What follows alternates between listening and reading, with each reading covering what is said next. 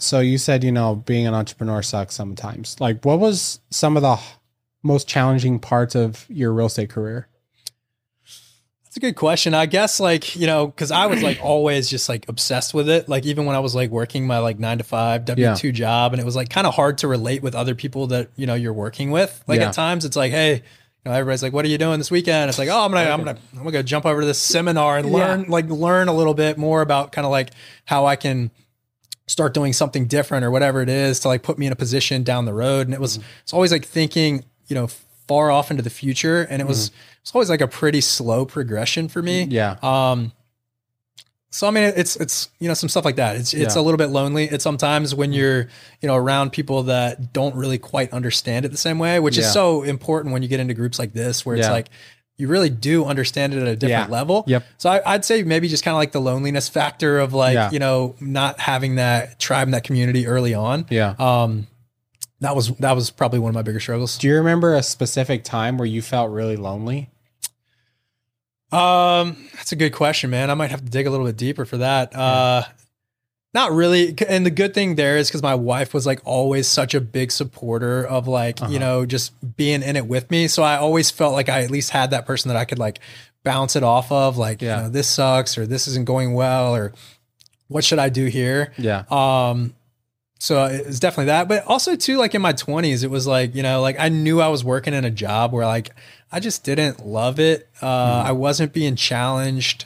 Um, I didn't really know what I wanted to do, but I knew I wanted to be involved in business, but being an entrepreneur and just starting a business was always a little bit scary. And I didn't really know what steps to take to start a business. And I was like, I had no money. So it was like, well, I don't want to lose the $5,000 that I do have. Um, Yeah. and at that point, it was, you know, like pre, you know, podcasts where like Yeah. Mm. everyone's sharing information and there was like such easily accessible information on on how to become an Yeah. entrepreneur at a young age. Um, so just some of those like, you know, early times in my 20s, like not knowing what the hell I was going to do with my life and yeah, figured out. I think some of the scariest times for me were budgeting because you know when you're flipping houses, like you're just sinking money into Yeah. this freaking Yeah. I, I get that. I was never really in that position. I had always been like extremely frugal and I always had like Yeah. a full time job and all I wanted to do was buy rentals. Yeah. So it was a little bit of a different situation for me. And um, I think once I, you know, once I got married and my wife was living with me, because my first deal was a house hack. So I had two roommates and she was like coming in and she's like, what the hell is this? Why do you have roommates? in your mid twenties, like, dude, get a get a real job kind of deal. So I'm like, You're like, "No." how much more? What are you talking about? How much So, anyways, more? I convinced her to do like two live-in flips with me. After that, we didn't have roommates, but like that was the only way I knew how to make money. Yeah. You know, to go through that.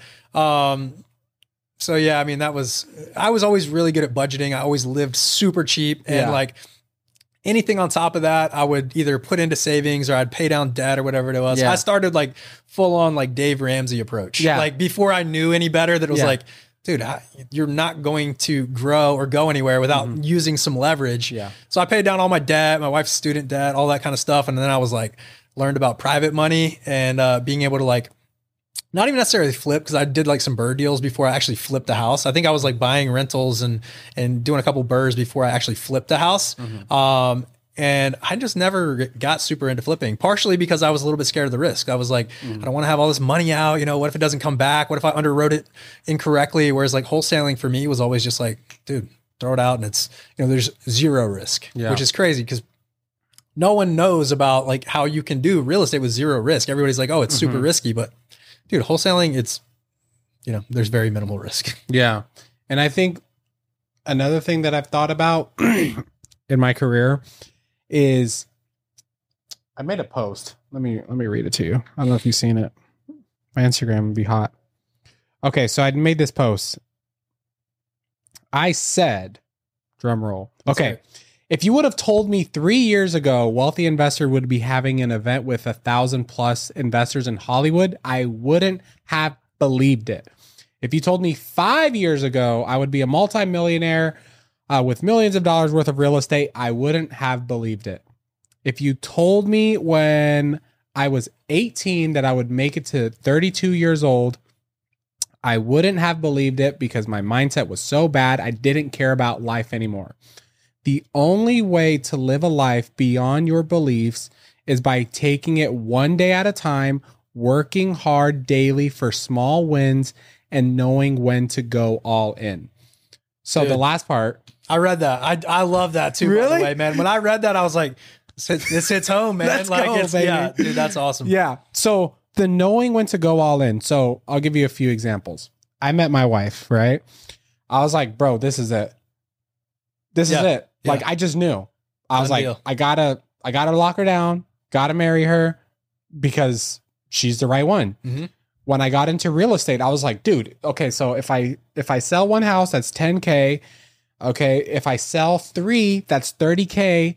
I make 30K a year. I could probably sell three in a year. Yeah. In a whole year. Yeah. Quit my job, went all in. When the market shifted after COVID and they lowered interest rates, I swear to God, I was like, all right, this is it. This is where you make your wealth because Yeah. low interest rates, you have to push all your chips in hmm and that happened and i think most entrepreneurs sometimes they see their shot but they don't take it Yeah. or they see their shot and they wait and that time costs them so much they don't even know Yeah, absolutely. And I, I mean, I, I was guilty of that for so long. Oh, where it's like, oh, for sure. I mean, I, I'm very slow to act, which in, Mhm. in the past, especially, which kind of sucks because like I, all I wanted to do was buy rentals. And when I look back at like goals that I had written down, I remember, uh, I don't know when it was, maybe like 2013 or something. I bought my first duplex in 2013. yeah And I was like, if I can just have 15 paid off rentals, you know, Mm. by the time I'm like 70, I'm going to, I'm good, you know, Yeah. or like maybe uh, not even paid off, but just like 15 rentals. yeah I was like, in my mind, I was like, that's impossible. You know, there's, there's no way nobody can own 15 houses. And I'm Mm-hmm. Like, I just wasn't around the right people. Or I wasn't thinking the right way. And, um, yeah, it's crazy just because every single year I've started like checking more things off my goals list and getting around people that think differently and Mm-hmm. have set these goals and then they've accomplished them and they're like, dude, I'm, I'm thinking too small. Uh, and just kind of seeing the impact of writing stuff down, accomplishing it, and then dreaming bigger Mm-hmm. and, you know, figuring out ways to accomplish it. It's really cool. It's really impactful because I would have never thought, you know, the same exact thing. That's why that post hit home to me so hard. Is like, Yeah. dude, I think back on like the goals I was setting are so small. And Yeah. now it's like, why, like, why set attainable goals in my head where it's like, Mhm. dude, that's something unattainable to where you're just constantly working towards it, yeah you know, and it just gets you more excited.